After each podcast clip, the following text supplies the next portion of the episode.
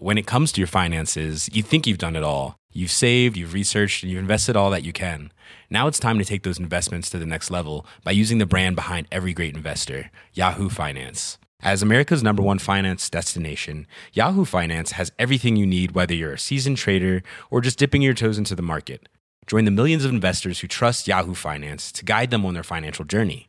For comprehensive financial news and analysis, visit yahoofinance.com, the number one financial destination, yahoofinance.com. This is Nikole Hannah-Jones, creator of the 1619 Project from the New York Times Magazine. The project makes a case that you don't often hear in history textbooks that slavery was foundational to America. So it wasn't surprising that we ignited a fierce debate among historians about these issues. But that's the power of the New York Times to spark an important dialogue with bold, rigorous reporting that forces us to examine our assumptions. To learn more, go to nytimes.com slash worth it.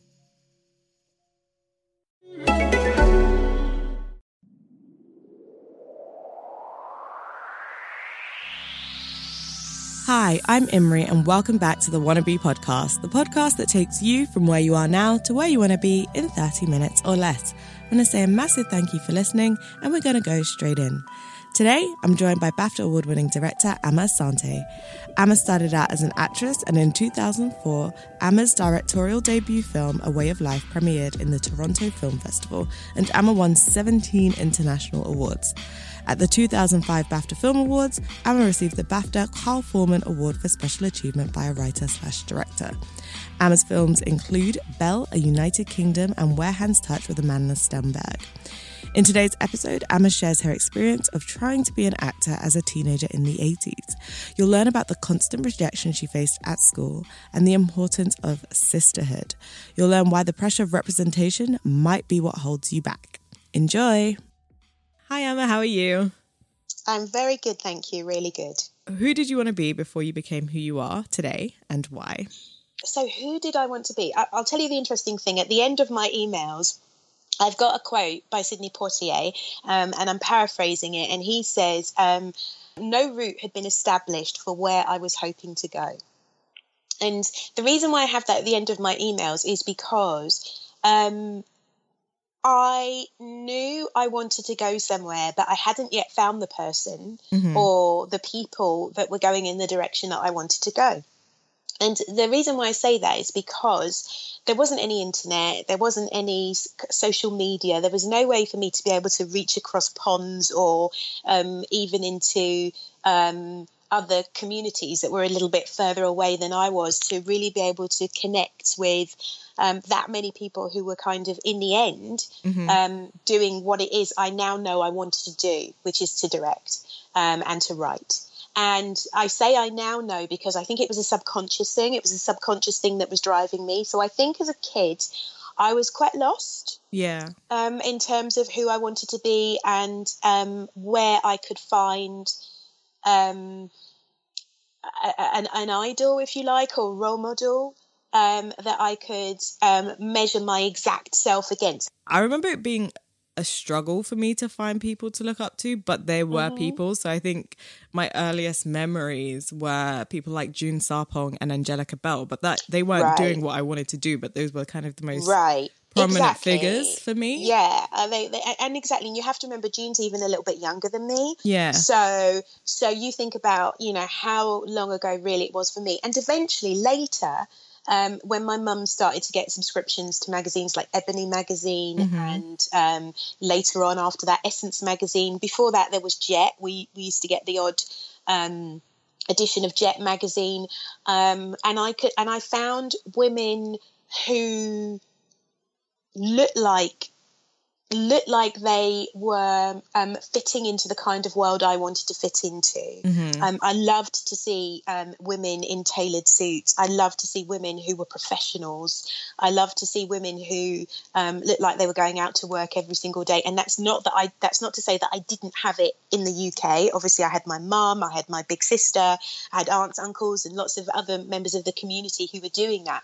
But to sit down in my spare time and actually be able to kind of meditate over these images images and you know flick pages and go through these images um, for a while i had to look to um, to america Yeah. to sort of be able to find those, those magazines and yet i was really desperate to find the that the british counterpart Yeah. to that, you know, growing up, so that it was exactly like me.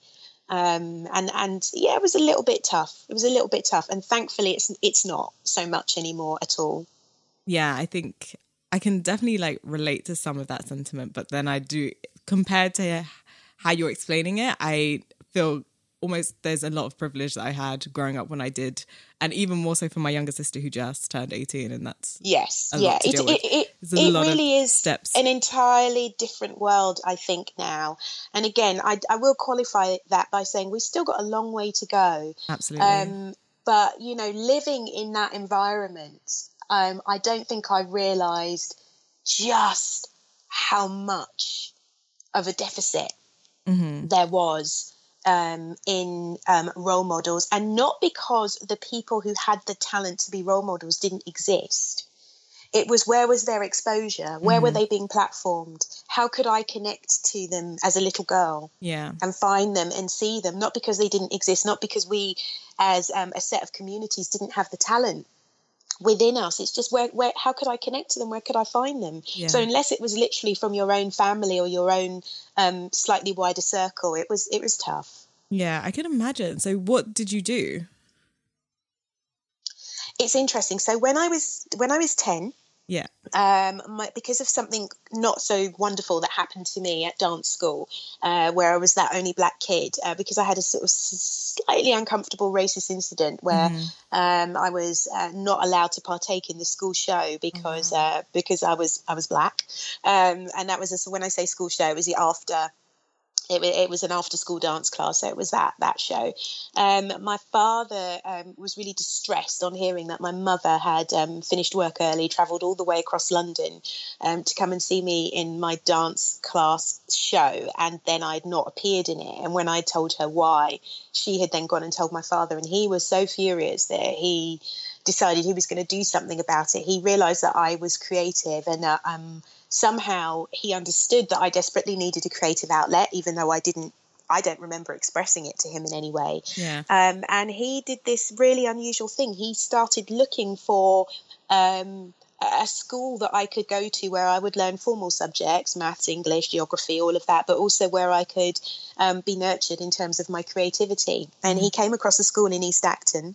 He came across a few schools actually um, that that did dance and drama alongside formal education, but he specifically came across um, Barbara Speake, which is a stage school that I went to in East Acton, and the reason why he connected with it um, quite strongly was because it really had quite a, a good um, percentage of um, black kids um, going to it, and he wanted me to be able to go to a school where I wouldn't feel isolated Yeah. in that way, in the way that I had at that at that dance class.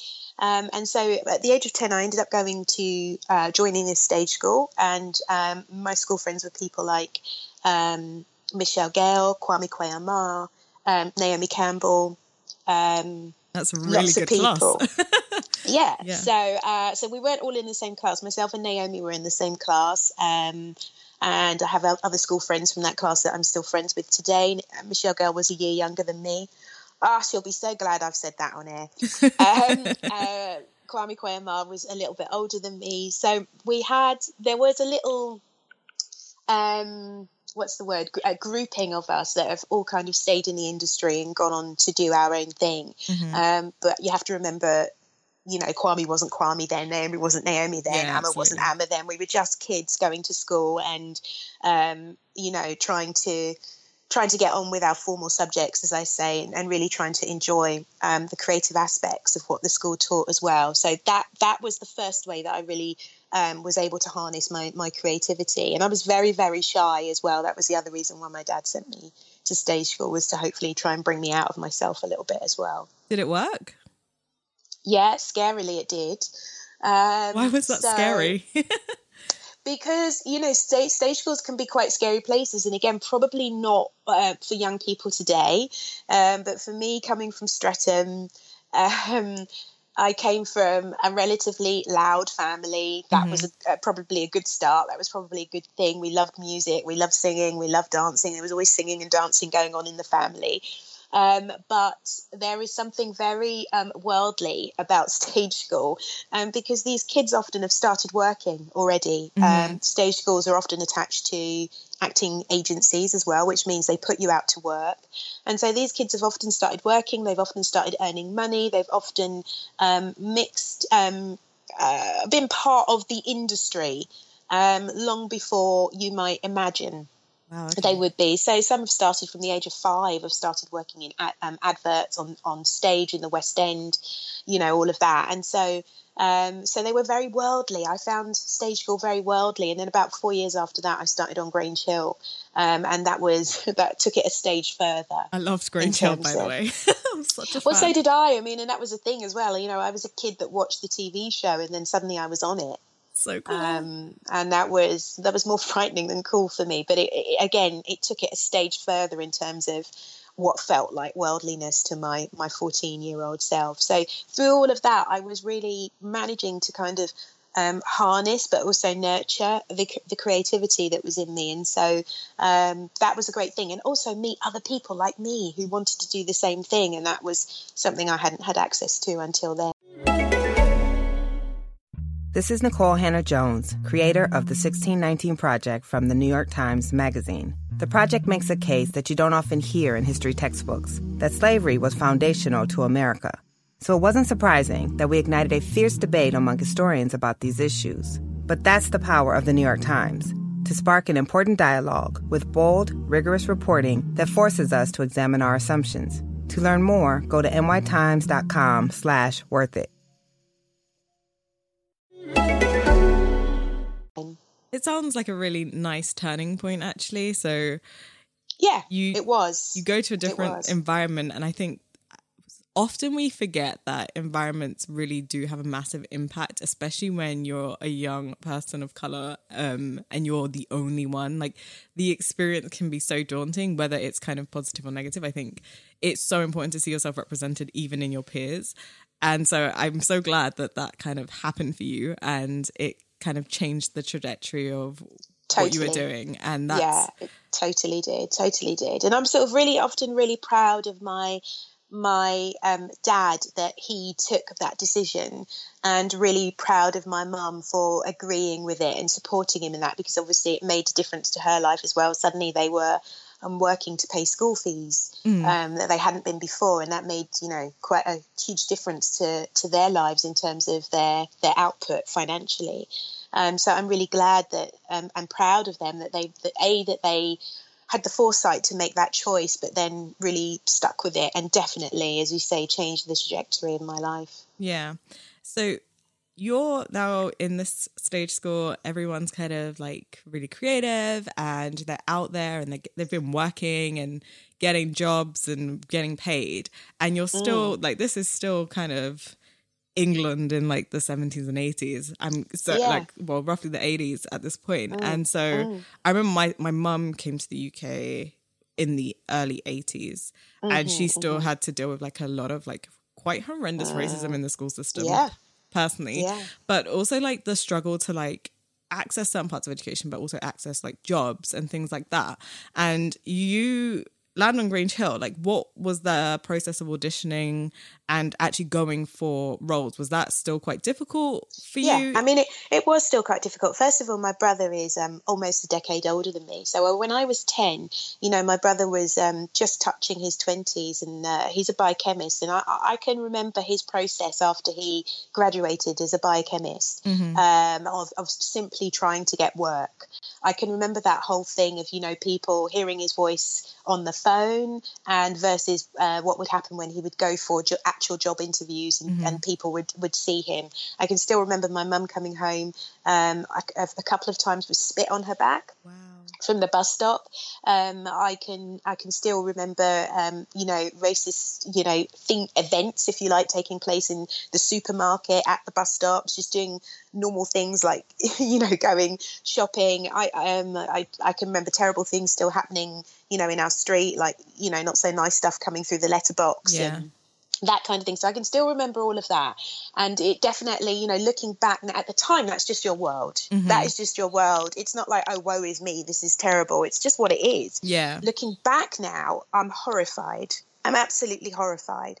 So I go to um, stage school, and um, at this point, you know, um, I do get a tiny, tiny part in um, um, I think it was a Weetabix commercial, but generally I'm not working. Mm-hmm. And we have this ritual every evening at school, every just before school closes, where we have what we call um, evening assembly, and that's where the whole school gathers, and then the headmistress or her deputy would call out um, the names of all the children who got work for the next day or auditions for the next day, and they'd get a little slip of paper, and it would give them the details of what that job was or what that audition was. And I remember I used to pray every single evening just before school finished um, or every single late afternoon that I would I would get one of those jobs, and I never did. You know, t- mm. you know, evening after evening, and you know, it was very clear if you were very blonde, if you were very blue eyed, those were the kids who were just working non-stop, non-stop. And so you be, you know, we became very aware of it very very early in life,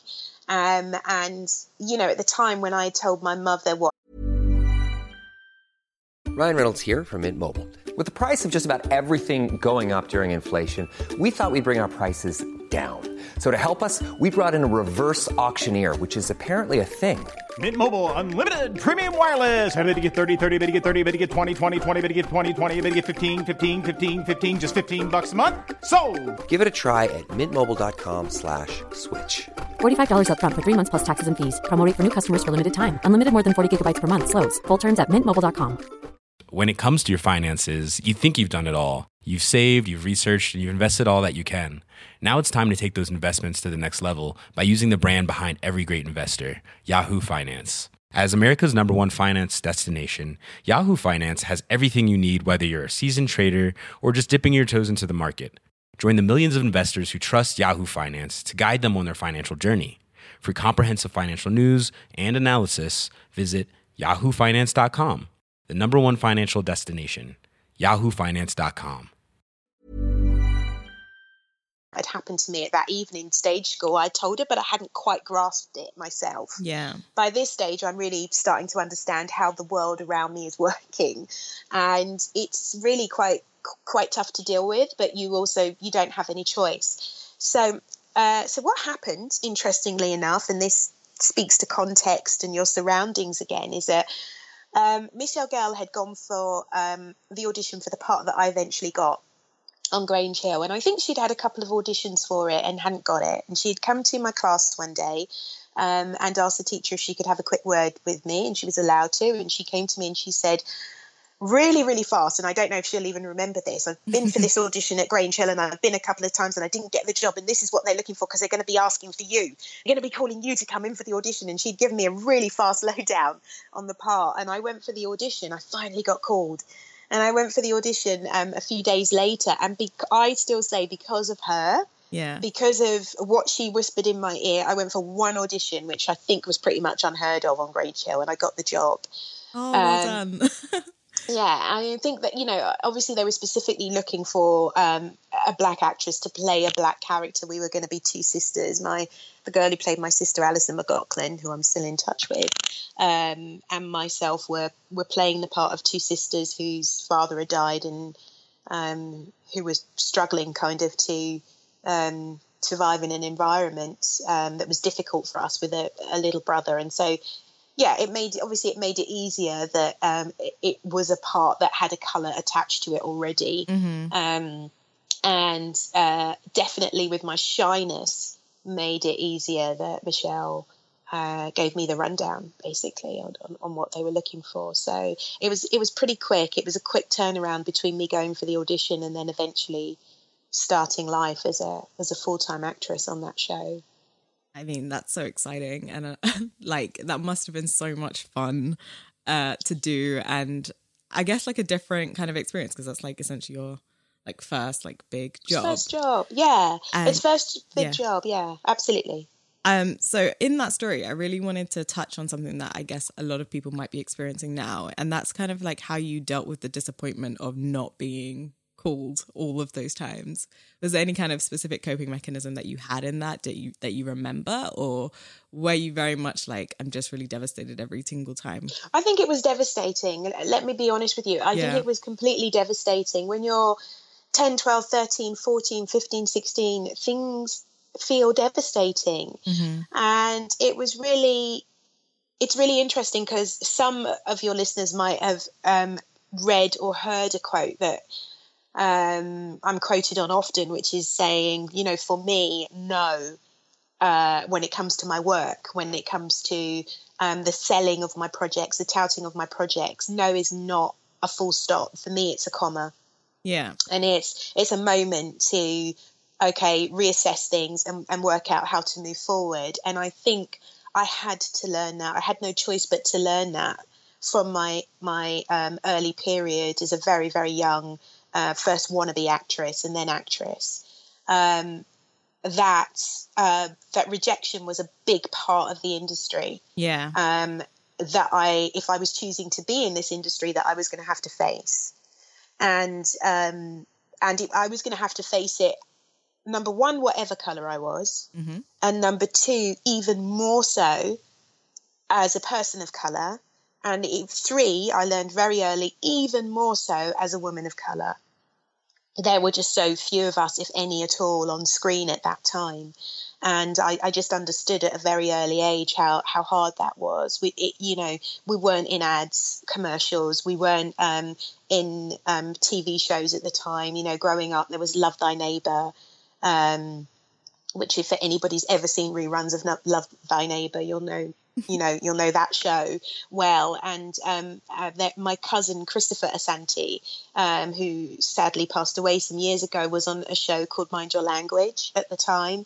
Um, and I'm sure there were maybe one or two other black people, but to the best of my knowledge, you know, those, those are the people that, that I can remember. And of course, Floella Benjamin, Oh yes, I um, remember her. you know, was on was on Play School and Play Away at the time, but but th- they were they were mostly visible because they were the exceptions that proved the rule yeah. in many ways. And so I had to really um, eventually build a very, very tough exterior, um, a really tough skin to be able to cope with the, the rejection and learn actually um, you you got to get up. It's it's it's not about the rejection. It's about how quickly you get up. And al- although that's a cliche, all those platitudes and cliches come into play Yeah. um, when you're surrounded, you're, a you're in a competitive environment, but secondly, you're not playing on a level playing field. Yeah. By the time I got onto Grange Hill, I really understood the impact that my beat as a black person and as a black woman had on screen. I realized the impact um, that my being there on screen had on other girls like me. Yeah. I knew it made a difference, and that that made me want to continue to do it. Yeah. That must be And, uh, so palpable as well. Like, but that must also feel like such a huge responsibility as well. yes and no because I didn't feel it in the you know I, that I didn't the word representation had not reached my vocabulary Okay. so I didn't feel like I was representing um, in any way and I didn't even feel it as a pressure I just and I, I- I just felt it mattered Yeah. that's all I knew was that it, it, it mattered and somewhere inside me I knew it made a difference but I hadn't found a word a way to kind of vo- vocabularize that either in any way or vocalize that. I didn't know what word to put on it. And first series um, that I wrote and co-created I think we had something like 27 black characters in it. Wow. and one of the reasons why we had 27 black characters was because I wanted to express express the plethora of of kinds of characters and individuals that we might be. And so because i wanted to be able to represent a range of black people you know we couldn't we couldn't limit it to just five or ten Yeah. um, or two families. I think we had something like four or five or even six families in that one series because i wanted to be able to express different kinds of relationships different kind of love uh, you know different kind of sibling relationships. All of that mattered to, to me. Again not with this word representation kind of heavily on my mind, but just, you know, naturally built into me that, wow, we've been so starved of seeing ourselves on screen.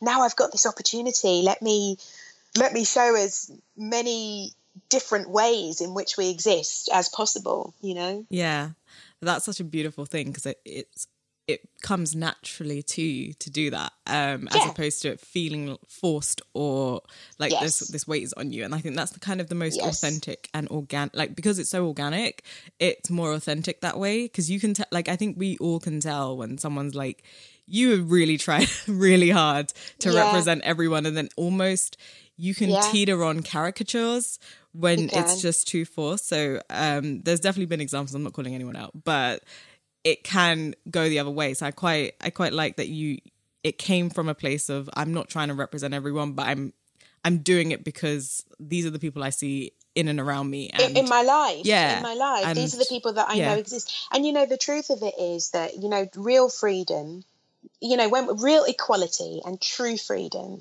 is going to come to us uh, as people of color as black women as black people um, as artists when we have the same freedom to create as white men.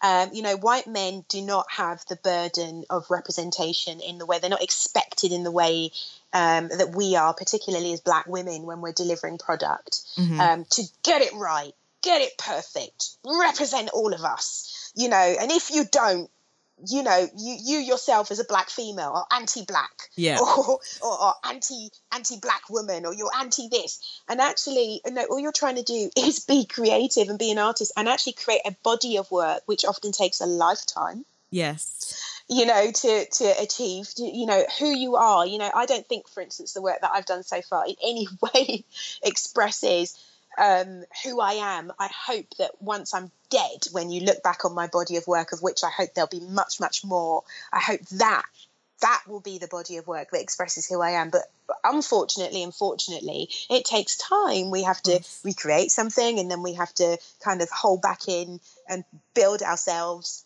and um, you know and then cr- recreate something else. And actually when we when we don't put that pressure on each other what we're able to deliver are real gifts i think to our communities and to the world Yeah. because we're doing it in the purest way and when we're doing it under the pressure of you should you must Oh, I love that. Thank you.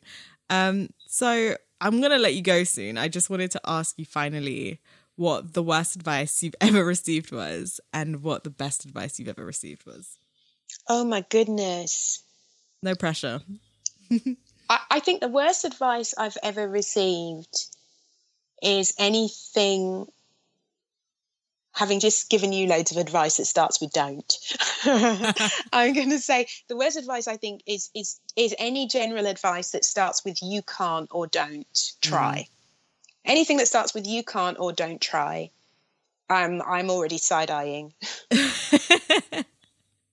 I'm already side eyeing, thinking, "Ooh, you're applying your limitations to me. That's really interesting." Um, and the best piece of advice I've ever been given, if en- is anything that actually starts with "you can," Yeah. and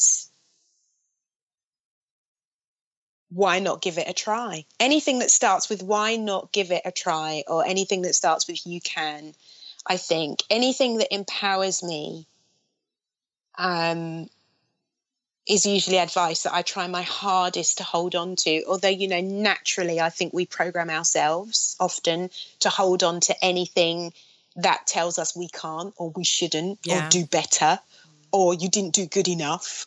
You know, we're sort of programmed to hold on to the negative stuff. I've been working since I was 15 um, on really training myself to allow the positive stuff to seep in. And, and that's not to be um, narcissistic or um, but I'm living in a in a world and working in an industry where, frankly, I'm at the bottom of the food chain, and so as a black female, I mean, Yeah. and so it's not anybody who's going to put more obstacles in front of me than actually genuinely already exist Yeah.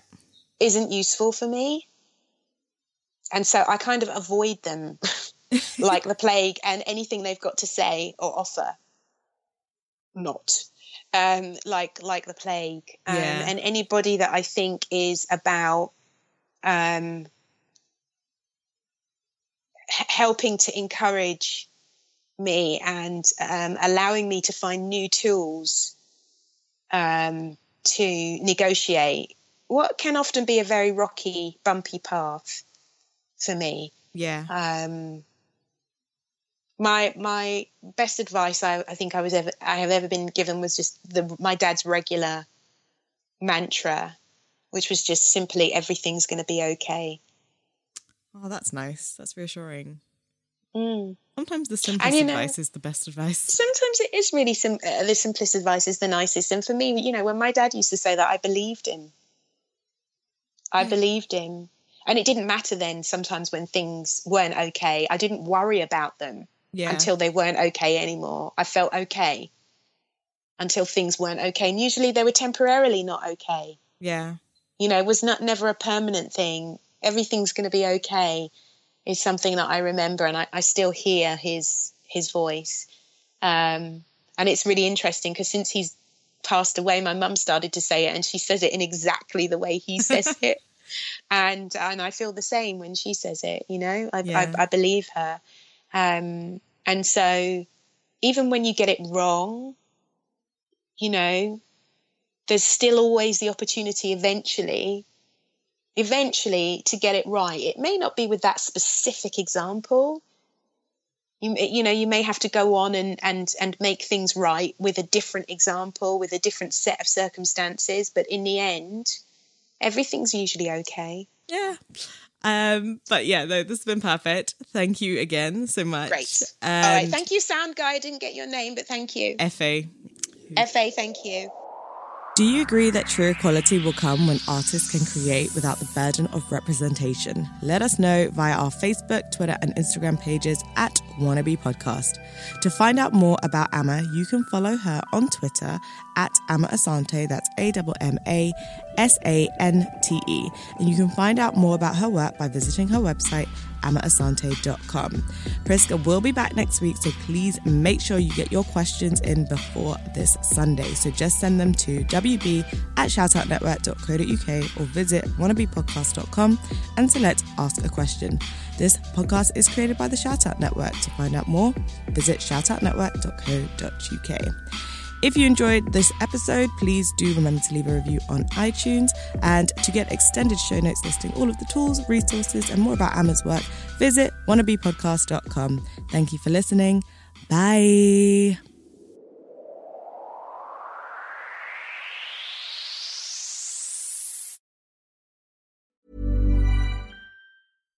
Hi, I'm Daniel, founder of Pretty Litter. Cats and cat owners deserve better than any old fashioned litter. That's why I teamed up with scientists and veterinarians to create Pretty Litter. Its innovative crystal formula has superior odor control and weighs up to 80% less than clay litter. Pretty Litter even monitors health by changing colors to help detect early signs of potential illness. It's the world's smartest kitty litter. Go to prettylitter.com and use code ACAST for 20% off your first order and a free cat toy. Terms and conditions apply. See site for details.